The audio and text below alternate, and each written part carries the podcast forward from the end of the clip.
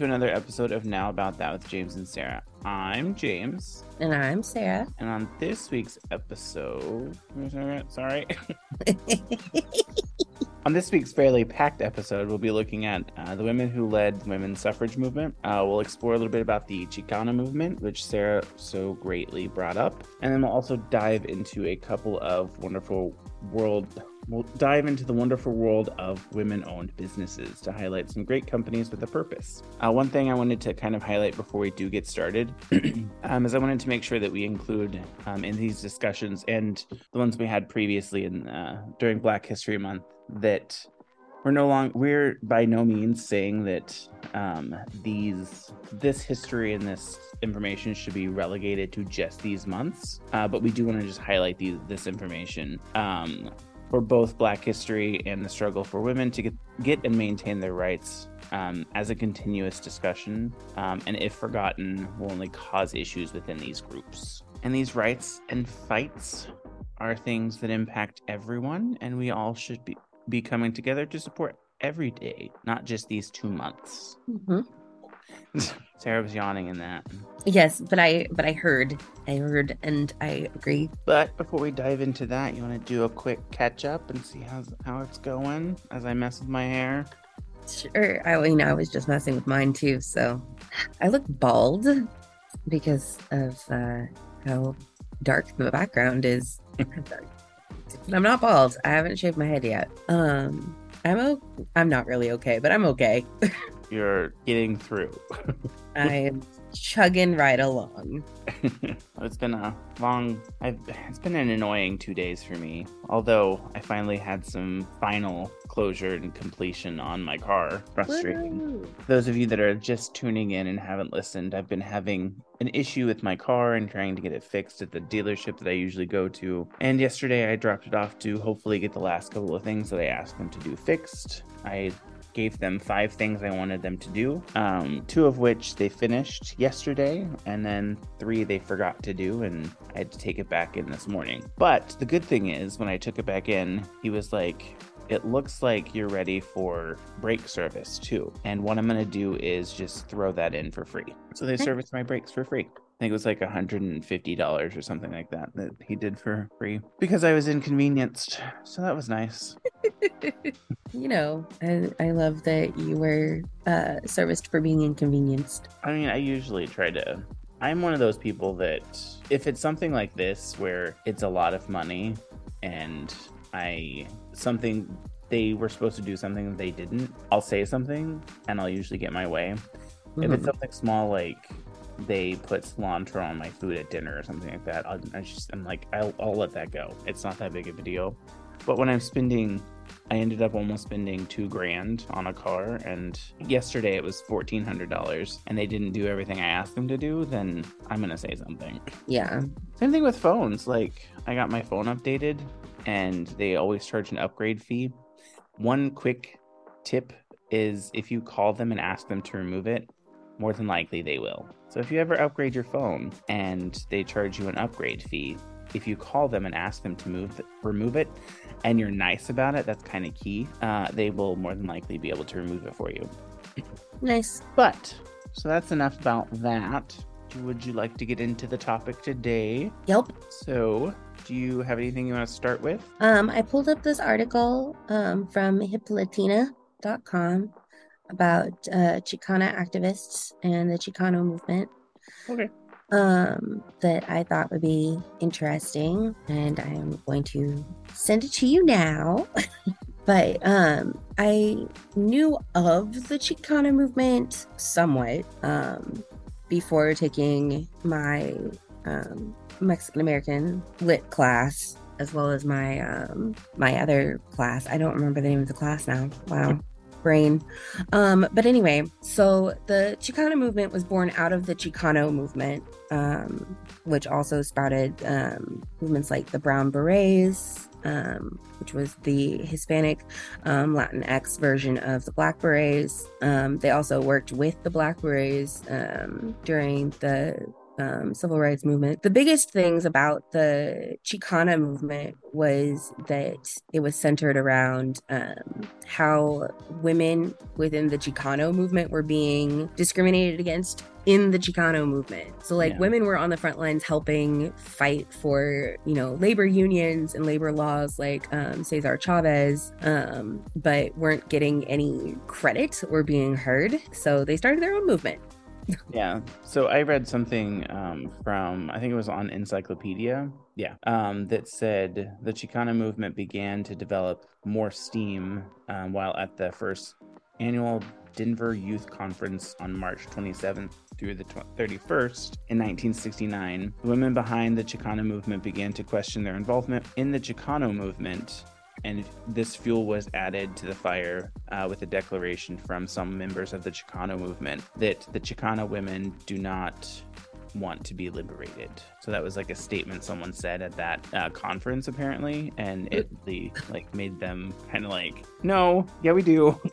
they were like, wait a minute, hold So up. Then, then yeah, in the same article, it was talking about um, the Brown Berets, which you mentioned, and then uh, Movimiento Mov- Movimiento Estudia, Estudiantal uh, Chicano de El Altlan, A Z T L A N, uh, and then La Raza Unida Party um, is also mentioned in here. Um, which these are just mm, uh, it's it said that it was just spaces that they developed um, to challenge gender inequality and sexism. Yeah. Um, so what's interesting is that the Chicana movement um tried really hard to um put forth the idea of intersectionality before we really understood what intersectionality was. Like Kim- Kimberlé Crenshaw is the the person who first spoke about um intersectionality in feminism, meaning that um there are different experiences experienced based um, on different aspects of your life. So yes i am an afab person and therefore subject to misogyny. Um, i'm on the trans spectrum so i'm subject to trans misogyny as well um, and transphobia and homophobia because i'm a lesbian you know so on and so forth. All of those things impact my experience of sexism, but my sexism does not come from a racial place. So, women who are not white or AFABs who are not white, their experience is going to be different because often their experiences with sexism or homophobia um, are also deeply rooted in racial biases. Yeah, I think that's something that we highlighted before, where it's like everybody has their own experiences, and making sure everyone's experience is highlighted is kind of a key thing in equal rights and equality or equity as well.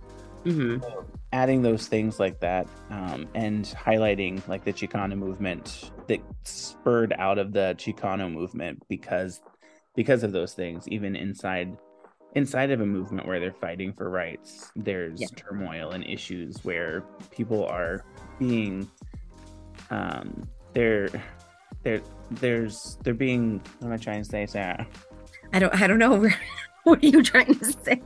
Um uh He's like, wait, did I write this down in the script? I did uh, but no, I. I think unequal treatment. So there's there's that unequal treatment that they're experiencing inside those movements. Sorry, I found it. yeah, yeah. No, you're good. Um, I had an idea that that might be where you were going. Um, one of the reasons that the that Chicana feminism in particular, um, came out of the Chicano movement rather than just becoming part of the overall women's movement that was occurring at the same time, um, was because um, they felt al- alienated in those white feminist spaces because white feminism has a tendency to just focus on well we're all women so we all have to fight together. But the truth is is that yes while many of us are women and identify as women we all have our unique experiences based on other factors and it can't just be oh well we're women so we all have to stick together because like there's some women out there who are pretty shitty that i don't want to i don't want to stick with them Yeah, and it's like okay rowling right, and I think, well, yeah, J.K. Rowling. I think that's interesting because it's like what I I see that and it, it's an issue and it's like why why is it an issue? And then you have like these women that are like I don't I don't care if I have rights. Like I want my husband to do everything. My husband will do it. That's fine. He'll, he'll take care of it. But it's like okay, that's fine for you, but what about for your daughter or for your child or for other people that aren't you, that aren't your child? Yeah. Why is that why is that enough for you? Like that's Right. but that's always my thing. I always question why are you okay with having less when you could have more? Right. There's a line um Or equal from- you could have equal, sorry. yeah yeah my there's a line that um always sticks with me and it's from it's from a musical it's from yentl um barbara streisand she sings this one song called piece of sky and she's like with all there is why would you settle for just a piece of sky No. And I just like that's kind of always influenced my viewpoint on it is like with all there is out there why would i just settle for a tiny piece Yeah, I think that kind of that that kind of like hits and I I said the same thing in like my bio on our website. Um I always heard when I was little from my dad and my family it was like, "Oh, that's for rich people. We're not rich people. We can't experience that." It's like, "Why can't we?" right It's like that's for that's for those people. We we sh- we don't have access to it. It's like, but we should. right we should be able Why- to create access to it Yeah, why why don't we have access for it? right what is what is keeping us from getting that access and how do we need what do we need to do to get it that's yeah i've never Yeah, I remember that. hearing similar as a kid of like Yeah. we don't have the money for that.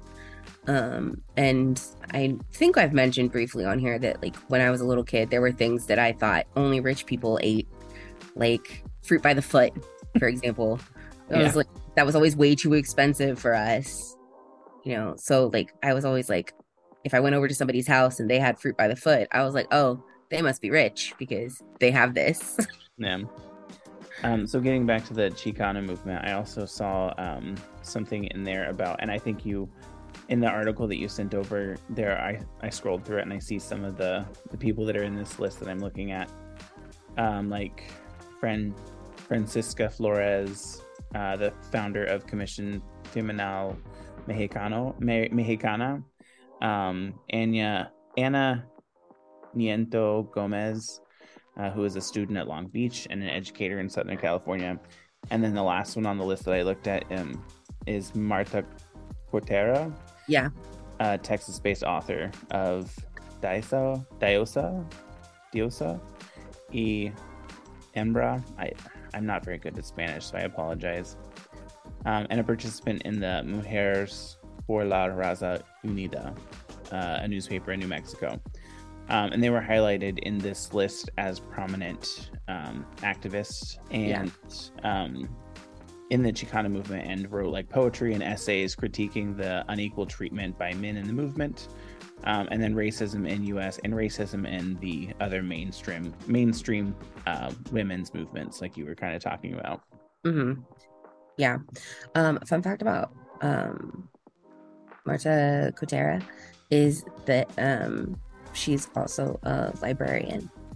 Oh, that's cool. So that's that's important for me with my little library degree. Um, but yes, um, one that I really wanted to highlight was let me scroll down here. Gloria Anzaldúa. Um, and she was one of the writers that we focused on for the class that I was in. Um, we had her book, The Borderlands, um, which was about existing along the border of Texas and Mexico and how different um, life is out there versus closer, like further inland. Um, and she's also queer, so she was um, she was pretty awesome. the The book was very interesting. The parts that I read for class, I have the whole book that I plan on finishing reading. So I think it's always interesting um, to see about like the the mix of people that are included and like how their different experiences uh, tailor like how like what activists what what parts of the active activism bite that they actually like get into and pay closer attention to.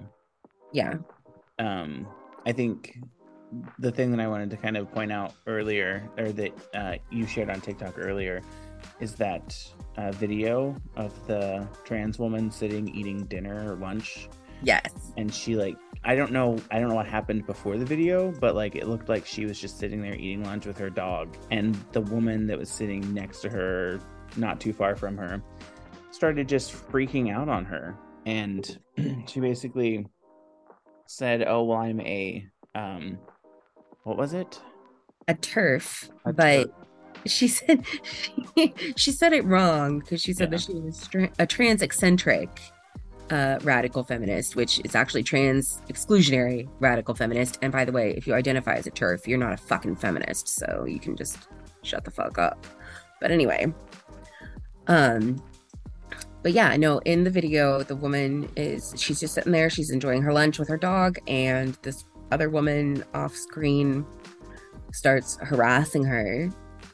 And at one point in the video, I was just like, okay, but you're over here saying that you get to be whatever you want to be, and this other woman gets to be whatever she wants to be. So then leave her alone.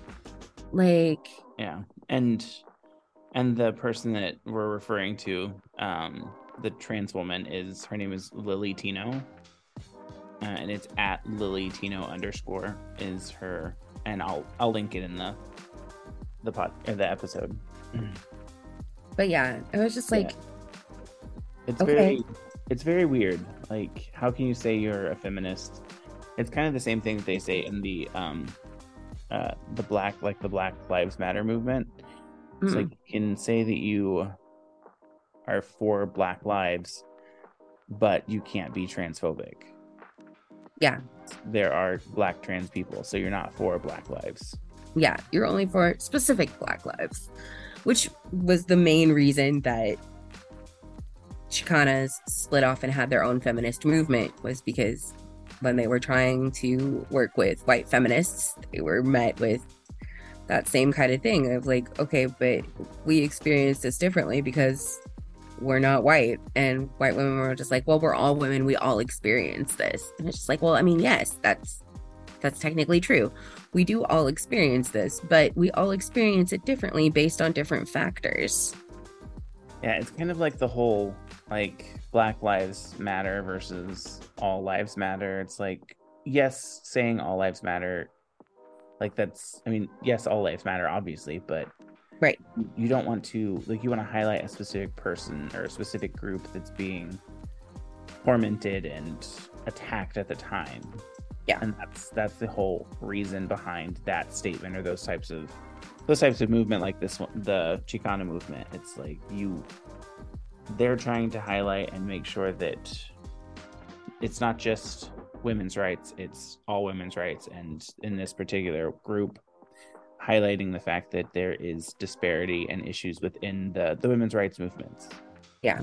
And unfortunately, there's still a lot of disparities. That's why we end up with TERFs. But again, Yeah. if you identify as a TERF, you're not a feminist because you're not here for all women. Yeah. I think the the radical part is the key portion because I don't think it you can never I don't know that there's a good you can't be radical and be give make positive change. I don't think. I'm gonna I'm gonna disagree. Just because historically speaking, radical movements are generally what has propelled change forward. Revolution unfortunately requires blood. But the thing is, is that you can be a radical feminist and also be an intersectional feminist at the same time. Like you can't the the thing with radical feminism is that we tend to focus on the very small minority of radical feminists who were all all men are evil and there is no such thing as a good man and blah blah blah blah and which is part of the reason why feminism often gets the branding of being you know a man hating movement. Um because i mean those those women their experiences with men is what created that for them and i and i understand that Yeah. but like that's not the whole movement that was one section of the movement And I think that's what I mean by you can't be like positive. There's very few times when there's a positive outcome to radical, like the word radical, because you have things like that where it's like it's so like so far into like away from kind of like the the main point of it. Yeah. You're adding in things that like you can have like radical like movements, like not movements, but like demonstrations. hmm And that is what I still I still hesitate to use the word radical because I think there to me there is a negative connotation with the word radical because you do have those like where what you were saying where it's like all men all men are evil or like um what is it all all police are terrible it's like well that's not most Well- a, a, good, a good majority yes a good majority No, are evil yes and Here's But- the thing about ACAB, though. All cops are bastards. Okay. Here's the thing about ACAB is that while you may be a good person, you are a person who is still upholding laws and a government that is purposefully trying to destroy the people. You are no longer for the people, ergo, all cops are bastards. But I think the issue with that is they're not all cops are doing that. They're a, a lot of the cops are just that's like they're just following the rules, and it's not the police officer, the person's fault. It's the system's fault. but it's a job that they chose and it's something that they're upholding. Police officers actually are not here to protect the public. That's the problem. Yeah. Is like we have we have this viewpoint in our minds of like, oh, police officers are here to protect the public, so there are good police officers out there. But they're actually not there to protect the public. They're there to protect the government's interests. Ergo, they they may be good people outside of their job, but every cop is a bastard because their job is to suppress the people. Yeah, we are getting off topic a little bit, Sarah. this is be a very interesting episode. I know. Yeah. Um. So, did you have more stuff you wanted to talk about? Did you want to look at some more people on this list for the Chicano movement? Um, just I just wanted to highlight a couple. Um, you've already highlighted a, highlighted a few of them. Um, I wanted to where is she? Um, I wanted to specifically highlight um Gloria Arellanes, um, who was um, a Tongva Chicana grandmother known for her role as a Brown Beret member during the East LA walkouts and um, the Chicano Chicano movement. And Gloria managed the El Barrio um, free clinic offering medical support to all during that time. I was just reading um, about Dolores uh, Huerta, Mm, Um, mhm. and it says she's uh, is the most well-known name in the Chicanx move, uh, activism fighting for the rights of migrant farm workers. And she co-founded uh, the Stockton chapter of the Community Service Organization in 1955, and in 1962 with Cesar Chavez, uh, she co-founded the National Farm Workers Association, or NFWA. Uh, which she became, which became the United Farm Workers Association uh, Union, uh, UFW. Yeah. And then speaking of um, Cesar Chavez, his wife, Helen, um, they both um, fought for the rights of migrant farm workers, especially in California, um, where migrant workers were making like less than a, I think it was like less than $5 a year, something like that. They were making so little and working so much. Um, and Helen and Cesar Chavez were very instrumental in in fighting against that and creating the community service organizations and creating the National Farm Workers Associations and so on and so forth so that migrant workers also received fair pay for fair work which we still struggle with today but we're apparently better than we used to be I think any like even in the service industry is weird. So like Ryan works, and again we're getting off topic, but like Ryan works as a, a waiter. They don't get paid like they get paid dollars, like yeah but they get It's like- tips, and that's why. But it's like, but what happens if you don't get very many tips? Like you have to meet a certain you're doing a certain threshold before the company is required to pay you minimum wage and yeah as we've discussed in previous episodes, like even minimum wage right now, you can't live off of minimum wage for anything. yeah it's it's interesting because i learned recently that um working at the massage parlor that i work at um that the massage therapists and the estheticians like they make good money but they only get paid if they're booked so Yeah. if if you didn't get booked sucks to be you. You're not getting paid. Uh, what is that? What was that called? Uh, there's a term for it specifically. Um, not contract workers. Like freelancing. No, like gig workers. That's what it's called, basically. Mm, yeah, it's it's kind of like that. Yeah. So it's just like, which I mean, some of the therapists never have to worry about that because they're always booked. But like some of the estheticians don't always get booked. Not everybody wants a facial all the time. Yeah. So like, you know, if if you're not booked, you're not getting paid for that hour. And then like there's nothing else for them to be doing that they would get paid for. So they just sit around and don't get paid. I was like, I could not do that. I mean, if you were doing, if you had a good business model, you would work with your massage therapist and your estheticians and be like, can we put together like a, a package where if they pay for this, they get like a, a percentage off or something like if they get a package where they get a massage and and then at the end like they wrap it up with the facial or they start with the facial and then move into a massage make it like a spa day package or something like that mm-hmm. then i mean if you had a good business model and did that then that would be that would be one way to fix that yeah let's not talk about our business model because it's it's not great yeah. well do you want to get back to the um, is there anything else you wanted to look at before we jumped into uh, women who fight for who who fought for the right to vote? Uh, no, I think I think we're good. I'm ready. So, um, I have just like a little scripted part, and then we can kind of break off and talk about whoever. Um, I always, I'm sorry, I like to script things, so no, I know I, I know I get everything in what I wanted to say. No judgments. So this is um, all about women's suffrage fighters. So the first first time women were allowed to vote in any U.S. election was in 1920. However, the first or the fight to uh, for women's right to vote started about 100 years prior to this.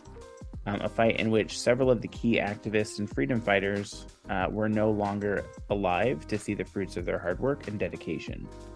And today we're going to take a look at a few of them. Um, who led the charge for equal rights in the US and access to voting in elections. And the first one that is on this list from history, the History Channel, is Susan B. Anthony, which I always knew the name Susan B. Anthony because there's like the Susan B. Anthony coin and all that stuff. Um, mm-hmm. But I didn't know very much about it. And I don't know if maybe I wasn't paying attention in history or it just wasn't covered that much. I'm not a huge history person, so it wasn't really covered. Yeah. Which that doesn't that it's not right, but it makes sense in the town that we lived in and the state that we lived in. Yeah, the high school it, that we went to, that makes total sense. Yeah.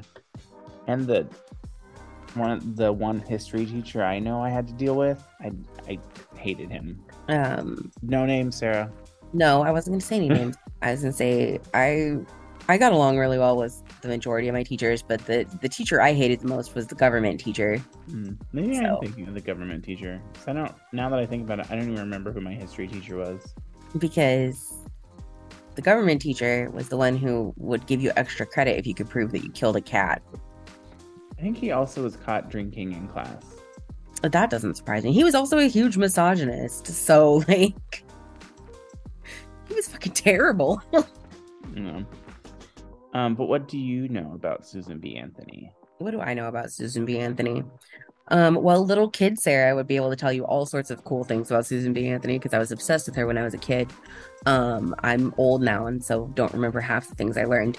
Um, I know that she was instrumental in the fight for women having the ability to vote. Um, I know that she considered herself an abolitionist.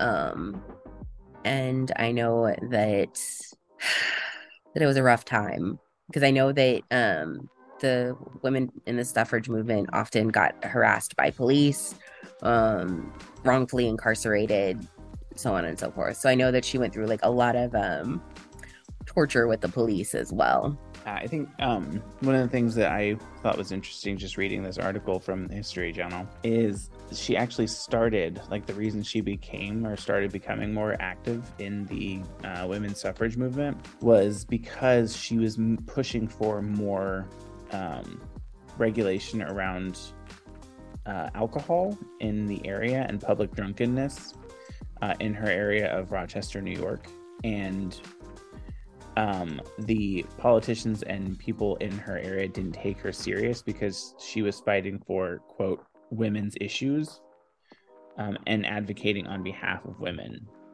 Mm. And that was kind of like uh, based on this article. It said that was the tipping point of her needing to do something so that she could have her voice heard through that right to vote. Right. Now, it is point important for us to point out at this moment that, and we've talked about this before, is yes, women earned the right to vote in, you know, the 1920s. However, not all women in the United States had access to voting. Yeah. We've talked about before, but I'm just like reminding everybody that we at first it was aware. like you had to be married, right? yeah, like something like that. you- You You had had to be married to a man that owned land. yeah.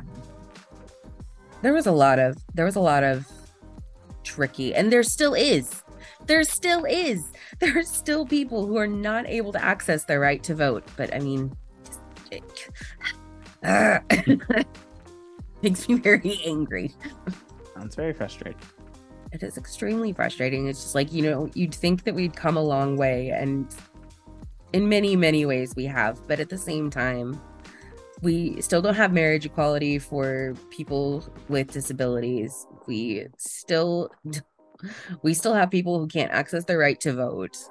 Like it's it's it's really frustrating. Yeah, I am a little confused by this article, and I'm gonna read. There's like two sent. Well, it's yeah, they're both sen- just one sentence. So there's two sentences that I don't understand because they say like at the end it says the exact same thing.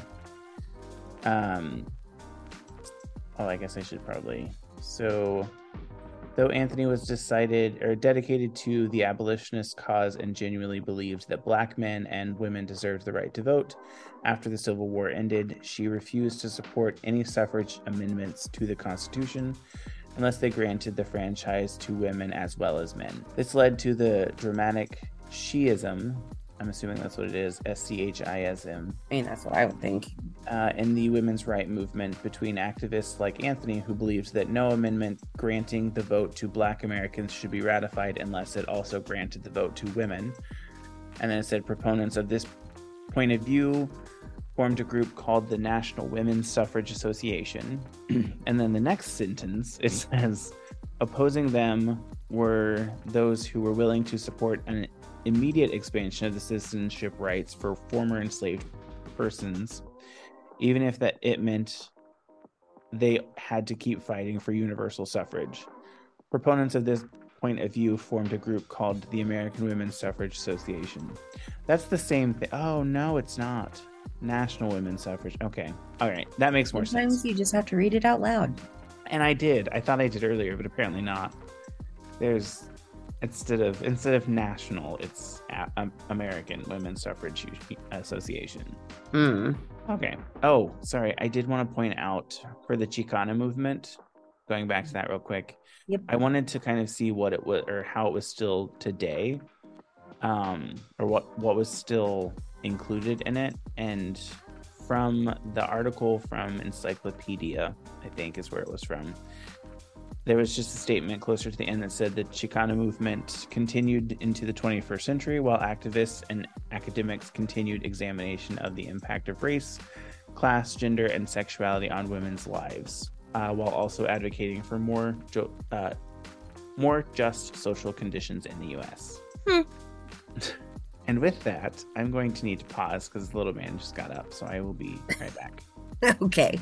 All right, so for us, we're back. It's been like five minutes, but for you guys, it's going to be like no time because I paused the recording. So we're jumping right back in. Uh, so we were just talking about Susan B. Anthony, and we'll come to the the video you just sent me later.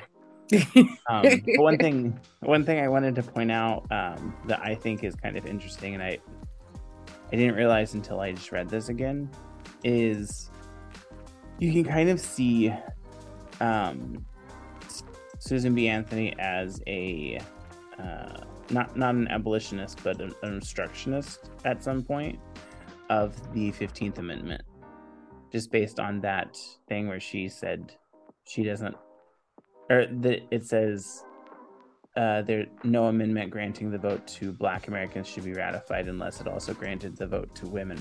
Um, so they're it's kind of like a kind of it goes against kind of what they're fighting for. Basically, it's like well saying well they can't have it because I can't have it, Right. which is weird, and I don't, I don't, I don't like that. Yeah. But I just thought I- I'd point it out, and I was like, I don't- also don't like that. Um, it's actually one of the biggest um, marks against her. I guess is, is what I'm gonna say there. That's not what I wanted to say, but I can't remember what I wanted to say. Um, but like, she she was doing so good, and then she was like, "No, I mean, it's kind of like what you said last last week with Virginia Woolf. It's like she's a great writer, and there's all this good stuff, and then it's like she's also racist. Yeah. and we there's can, also other things that are not Yeah. great." I mean, you could also kind of say the same thing about, and I'm not gonna justify. Um, what is her name? You said it earlier. The author, J.K. Rowling. Oh, J.K. Rowling. You could say the same thing, but really, I think she's just garbage all around. Like, she writes interesting. She wrote it a series of interesting books, but like, what else has she written so far? And then she used all those billions of dollars to leverage anti-trans and racist movements. Anyways, back to women's suffrage. we keep She's- getting off topic easily today. You know what? I think I think that's okay though. I think that's okay because we're covering a lot of really cool stuff right now. Yeah. Um, and then further on in this list, there's um, Alice Paul, who was the leader of the most militant wing of women's suffrage movement. Um, and it says uh, she joined the suffragist Emmeline Pankhurst, radical con- uh, confrontational women's social and political union, and learned how to use civil disobedience, and other unladylike tactics to draw attention to her cause. And um, she returned to the United States in 1910 and brought those militant tactics to the well established National American Women's Suffrage Association. And as the chair of the N- NAWSA's con- Congressional Committee, she began to agitate for the passage of a federal suffrage amendment to the Constitution like the one her hero, Susan B. Anthony, had wanted so badly to see, which she was still alive when they passed the 19th Amendment, hmm. granting women the right to vote. Whereas Susan B. Anthony had died, I think it was just a couple years beforehand, 1906. She was also 86 years old, which back in the 1800s and early 1900s, that's pretty old. Yeah, I just found an article about that But video that I sent you. that's Yeah, a- and it's it's also from the History Channel. yeah. So, do you want to talk about the TikTok you just sent? Because it kind of goes into, like, it kind of goes in line with um, what you were saying that you didn't even realize, but people don't realize that these types of things still happen today. 'Cause- Yeah. Um but it also it also ties into what I was saying about um when women were first like earning trying to get the right to vote. Uh the police that there was torture involved as well. Like some of those women experienced torture at the hands of the police. It also goes in line with that. So while the lovely James was off walking the Bobo, um, I was scrolling through TikTok as I do, and I came across this TikTok um, from the History Channel talking about America's forgotten mass imprisonment of women for if they were believed to be quote unquote sexually immoral. So, under this plan of government that they had, um, women could be detained for sitting in a restaurant alone, uh, changing jobs, or for no reason at all. not even just like detained they i think it says in here that they can like search them and like do a physical examination of them Yeah, so it no says cause nearly two dozen women were rounded up by authorities on a single day in Sacramento, California in 1919. Margaret Hennessy was one of them. She was apprehended while walking with her sister to the meat market. Mrs. Hennessy had been staying in town recovering from influenza at the home of her sister. And then, as the two women were walking to the market, they were approached by an officer and other members of Sacramento's quote unquote morals squad uh, that had been formed that very morning. and they said that they were suspicious characters. So they then took her and forcibly probed and prodded her genitalia looking for STIs. And like, yeah, Well, like this was happening. let's clarify. They didn't. They took her to a doctor, and the doctor did. Yeah, but But yes, is that a real doctor though? I don't know. That's just what the thing That said. I know. That's what I'm saying though. Is like, is it a real doctor or is it a doctor? Yeah. Um. Anyway, so from the 1910s through the 1950s, and in some places into the 1960s and 1970s, tens of thousands, perhaps hundreds of thousands of women, American women, were detained and forcibly examined for STIs. which is crazy because it's like an STI. You don't have to be sexually unfaithful to get an STI. Yeah. Like Yeah. your partner can be the one. So like, are you also? But I guess maybe these. I'm not saying it's okay, but maybe these women weren't married or whatever, or in I mean- relationships. But still, that's still not okay. Yeah. Still though. So it says um if the women tested positive, US officials locked them away in penal institutions with no due process. Um obviously while many records of the program have since been lost or destroyed, women's for- forced internment could range from a few days to many months. Um, inside the institutions, they were often injected with mercury and forced to ingest arsenic based drugs, the most common treatments for syphilis in the early part of the century. And if they misbehaved or if they failed to show proper ladylike deference, uh, these women could be beaten, doused with cold water, thrown into solitary confinement, or even sterilized.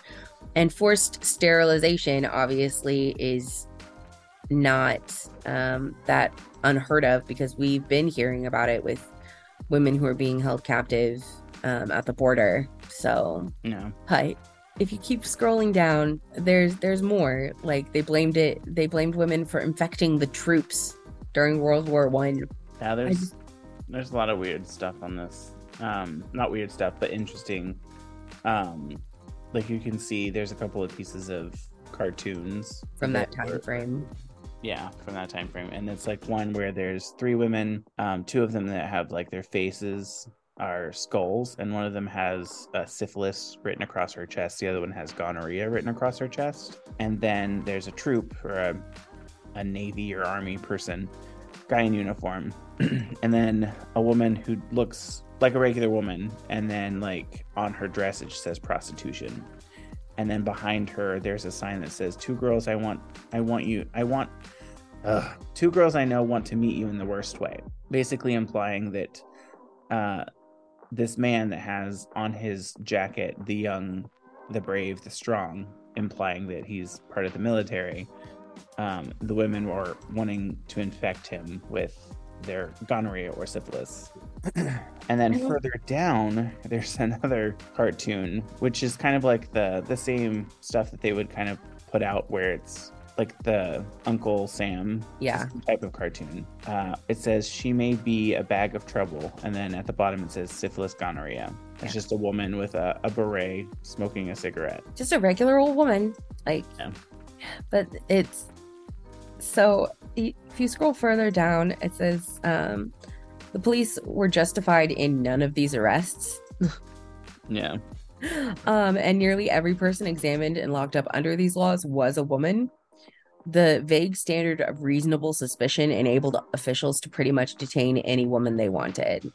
Records exist in archives that document women being detained and examined for sitting at a restaurant alone, for changing jobs, for being with a man, for walking down a street in a way a male official found suspicious, and often for no reason at all. Yeah, and then even further down, it talks about how uh, some women were even detained if they refused to have sex with uh, police officers or health officials. Um, and um, in the 1940s, San Francisco police officers sometimes threatened to have women vagged or vaginally examined if they didn't accede to sexual demands. Women of color or immigrant women in particular were targeted and subjected to higher degree of abuse once they were locked up. Not shocking. And then he goes even further to say that even though the enforcement of the American plan ended by the 1970s, there are still similar laws in place today. Yeah. It's crazy. And it's insane that like even in the title of this uh, story, Americans forgotten mass imprisonment imprisonment of women believed to be sexually immoral. Like I I never knew anything about this, and this is from 2019. Yeah. Crazy. Interesting, interesting stuff. Man, sucks out here. Yeah. Well, do you want to talk a little bit about um like wrap it up on a on a kind of more fun note? high note. Yeah, and um, look into some of the women-owned businesses that we looked or we kind of pulled. Oh, yeah, yeah. You may have to send me the the link again. Or no, wait. No, don't listen to me. Never do. I think the funniest one that I saw on this list. Um, so it's a list from CNN called Un Underscored, and it's 26 women-owned businesses for all uh, for all your everyday essentials. And there's things like Away, where there's uh, luggage and travel, um, and like just carry-on luggage and suitcases and stuff like that. There's Otherland, uh, which is a um, candle company. Uh, there's a few jewelry places like Catbird is a jewelry. Um, then there's the one that I think is the funniest, Tushy. I didn't realize Tushy was a woman, a female-owned business. Uh, but I think the cool thing about Tushy is it's not only um, like a good product. A portion of Tushy pro- uh, profits go to build community toilets, enabling the poor in India to lead healthier, productive, and more dignified lives. So a portion of their proceeds go to help um, people in India who don't have access to toilets or clean toilets, I guess. And then further on in this list, there's also um, Ciana, I think is how you say it. C U Y A N A, which is a fashion brand that sells clothing and um, single origin cashmere cardigans. Beauty Bakery, which is a um, female owned cosmetics company. Sugar Goop, or no, sorry, Supergoop, not Sugar Goop, shoot, Supergoop. Sugar goop sounds funnier though. It does, um, but it's it's like face wash and uh, SPF, and I was looking on there earlier while I was sitting waiting for my car to get finished. I was looking on their website, and it's like it's not just SPF; it's like different types of SPF. So there's like um, one that makes your skin glow. There's one that mattifies your skin for those like me that have really oily skin. It'll mattify. Um, Mhm. It doesn't just add on the like layer of goop. uh, but it's lightweight sheer protection that can be used. Uh, that can be even used as makeup primer. And then Outdoor Voices is another one on this list, which is kind of workout clothes. Uh, Glossier is one that I've heard of before. Uh, looking on this list, I didn't realize it was a female-owned business uh, or founded by a female. Um, but it's just a it's a makeup brand and uh, I think an overall like skincare brand as well. And there's Parachute, which is um, bed sheets and linens for your bed. Sundays is more of a uh, nail polish type of uh, is a nail polish and hand cream company now. And Bomba Curls is a um, product that promotes hair health and nourish curls, and it also helps treat alopecia. Nice. That's interesting. And uh, Lula Cordero, who is native from Dominican Republic, is the founder. Love that. Uh, Mejuri is a another jewelry company founded by Nora Sak- Sakija. I said that wrong, more than likely. Actually, funny thing, just saw a TikTok earlier that was like uh, this guy working in a business, um, like working from home or something. And he was like, after a long day of working really hard, I need to, I want to splurge and um, treat myself. And it was a, like he went to Mejuri and bought a, uh, I think he bought a, a ring or something. So I commented and I was like, love this uh, purchasing from women, women owned businesses on uh, during Women's History Month. Yes, love that. Uh, and then there's also Hyperskin, which is again another um, skin care uh, specifically for hormonal acne and hyperpigmentation. and then I think it's Ouai, O U A I. I don't really know for sure, but it is again another skincare company. Um, and then Jungalow is a home decor company. And I was looking at their uh, on the this website or on this in this article. There's these really cool like bookend vases or vases, depending on who you are, um, that are like, just face like women's faces. They're really cool. And then Brother Vellies, Vellies is a shoe company. Uh, African design practices and techniques alive while creating and sustaining artisanal jobs. And then Dagne Dover. I don't know if that's really how you say it. Dagne, Dagne Dover. D I was gonna say Dagne, but no, might be. Um, looks like it's again a like backpack or like bag company. And then Savage X Fenty, which I'm sure most people know. Uh, started yeah, by Rihanna. I love her. uh, Purely Elizabeth is a nutritional foods company that uh, start Okay, founder Elizabeth Stein wanted to start a nutritional foods company that was both healthy and tasty.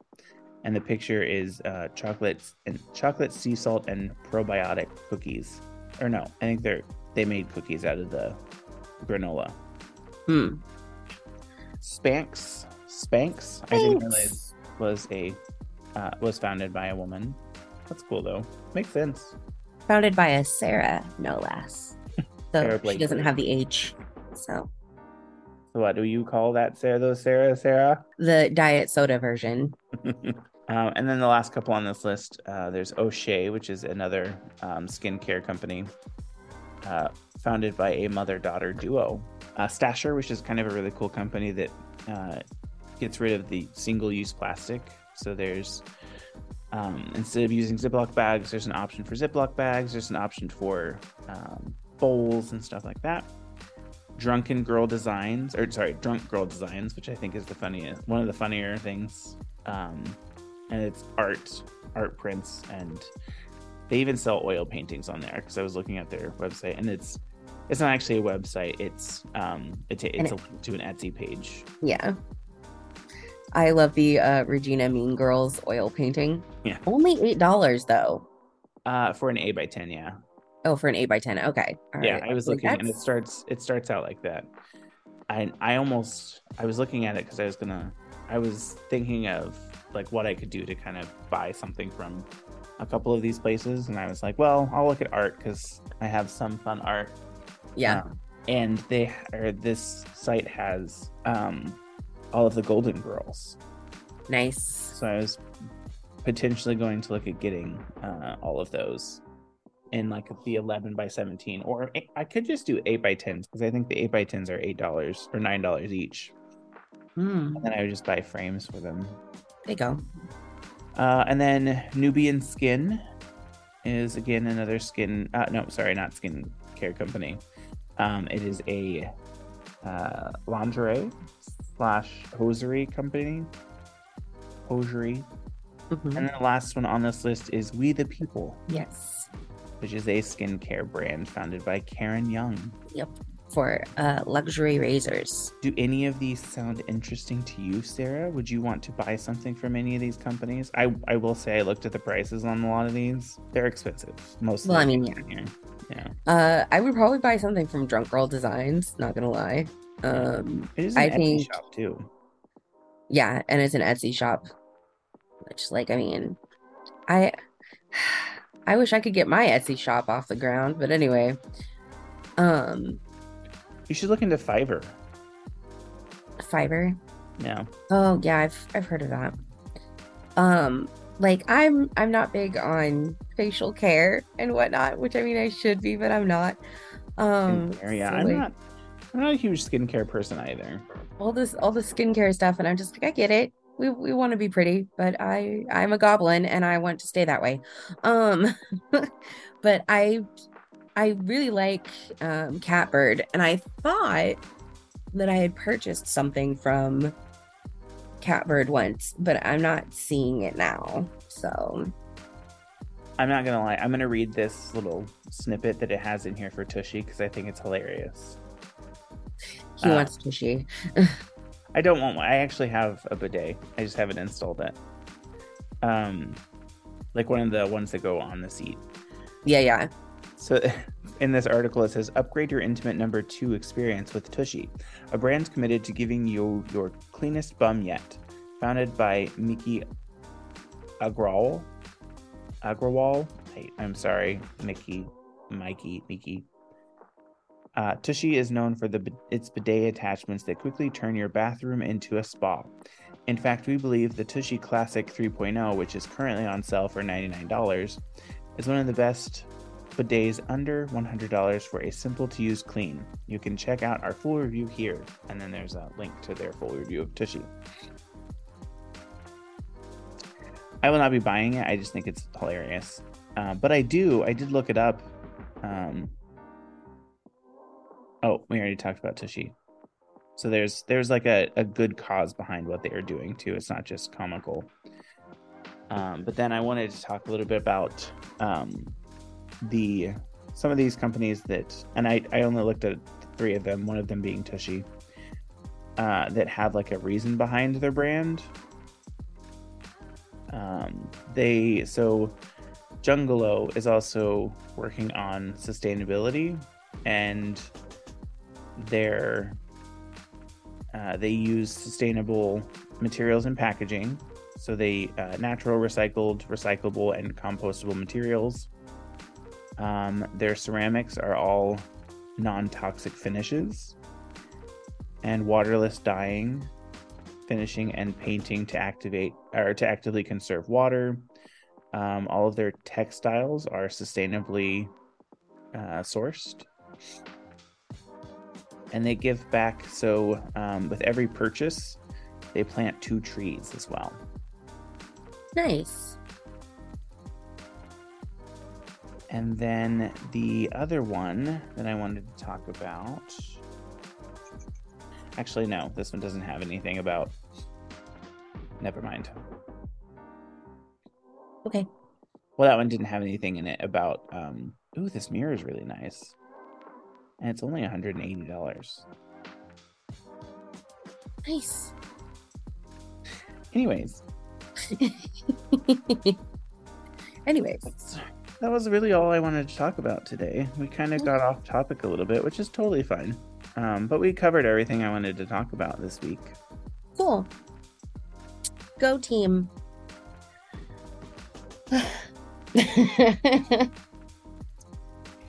What are Yeah. you doing this weekend? well, as long as I'm not dying tomorrow, um, we're gonna go to the Renaissance Fair, which is where we were going to go today. No. But then I was throwing up, so that didn't happen.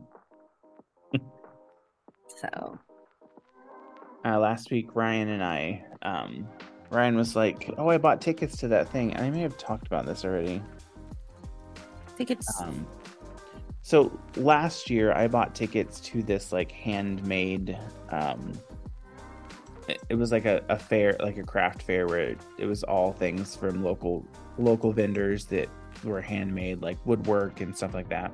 Mm, mhm. Um, and he was like, "Oh, I bought another. I bought. I got tickets for that this year." I was like, "Okay, cool." Uh, we went, and it was just a giant thrift store. I was like, "That's not. This isn't what it was last year." oof. And he was like, "Oh, yeah. I thought it was a thrift. Like it said thrift store last year. It was like mainly like vintage, and I use air quotes for that because I Yeah. don't know how vintage it actually was. Uh, vintage clothing and stuff like that." I'm like, I'm not.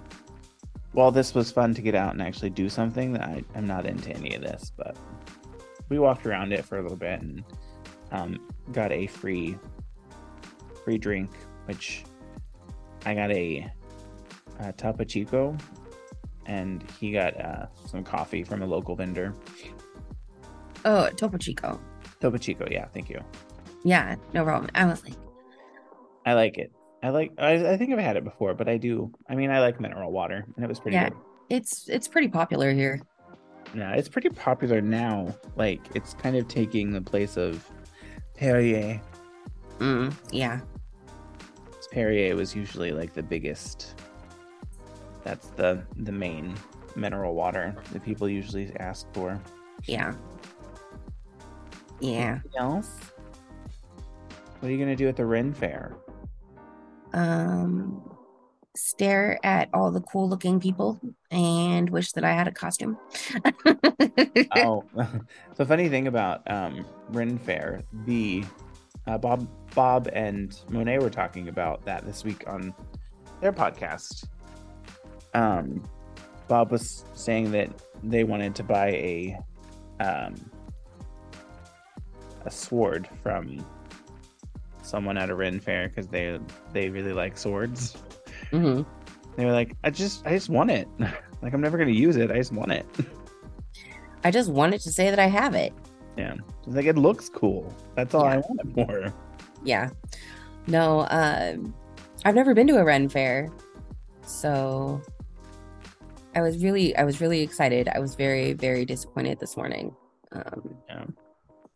but you know, we're gonna try again tomorrow. So yeah, Make sure to take plenty of pictures and send them to Sam because I'm sure Sam would love it. She loves Ren fairs. oh yeah, Sam's gonna have a field day.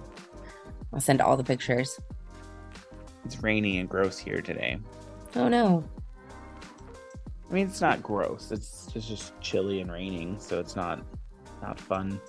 Right. I don't know what it's like outside. I have barely left my room. Um, let me see. Let me see if this will tell me what it's like outside. Uh apparently the temperatures are currently sitting at 87 and our temps are supposed to quote unquote plummet tomorrow. That's fun. So maybe cold at the Ren Fair. We're at 37. Um, and there are supposed to be wind gusts of up to 24 miles per hour. Dang. Oh yeah, it's only supposed to be in the 70s tomorrow. But it's also gonna be sunny, so it'll be fine. Any exciting stuff going on for you besides editing the podcast? Um, not really. I ordered some new shoes.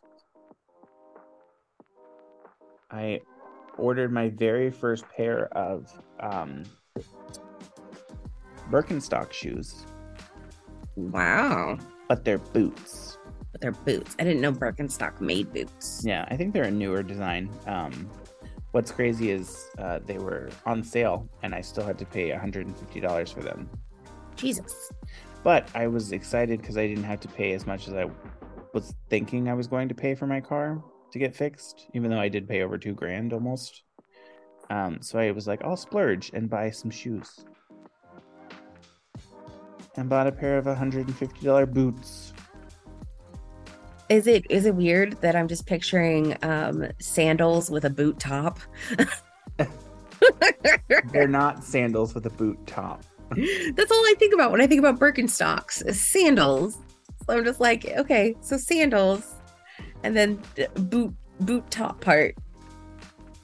Birkenstocks. I'm gonna show them to you. It's gonna show them to me.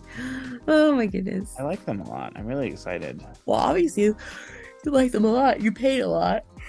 Oh, sorry, guys. There are some, however, that do look like what you're talking about.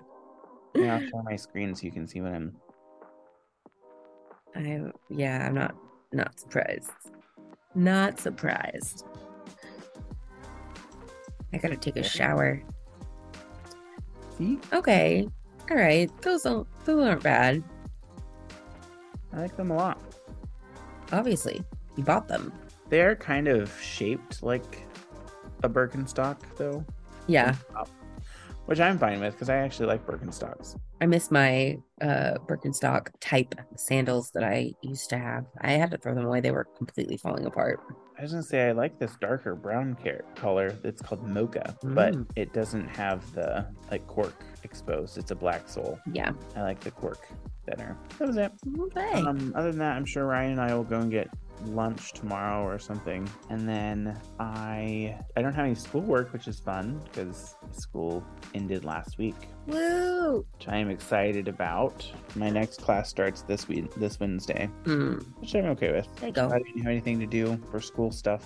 So I was able to kind of relax a little bit today, other than having to wake up at seven o'clock in the morning to go and take my car to have something Right. that should have been fixed yesterday. Well, ready to call Well. it a podcast? I think we're going to call it a podcast. All right. So I'll do my scripted close. Thank you for listening to this week's episode of Now About That with James and Sarah. If you like this episode, please like, comment, follow, and subscribe. Please leave a review in Apple Podcasts, Spotify, or wherever you listen, as this will help get this podcast out to more people and help us grow. Feel free to follow us on social media. Our Instagram handle is at Now About That Pod. If there's a specific topic that you would like us to discuss on the podcast, feel free to email us at nowaboutThatPod at gmail.com or visit our website at www.nowaboutthatproductions.com and add your contact information into the contact us section and whatever you would want to uh, you would like us to discuss on the podcast. Thanks again for listening, and we hope you have a great week since this will be coming out on a Monday. And Sarah, hopefully you have a good weekend and enjoy the Ren Fair. Thanks. You have a good weekend too. All right, bye everybody. Bye.